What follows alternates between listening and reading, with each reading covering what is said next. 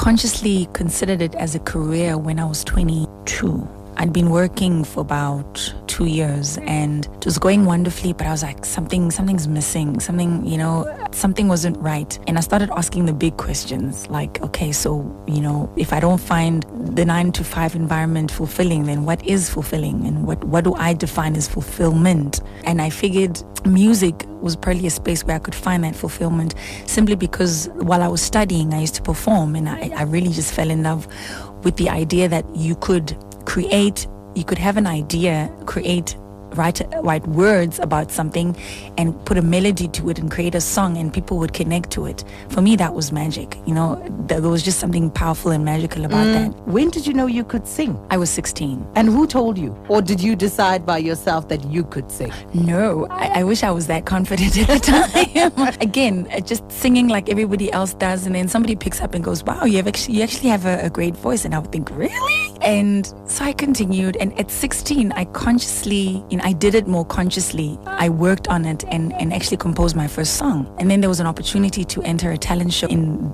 then it was called the East Rand Ekurhuleni. And then we won Best Vocalist, Best Composition, and Best Performance. And so that was the first time I'd ever won anything, but it was very affirming. It meant that I indeed had something special. And then with that, with winning that competition, we had opportunities to perform in various clubs for all kinds of people, young, old, Indian, black, anything you could imagine.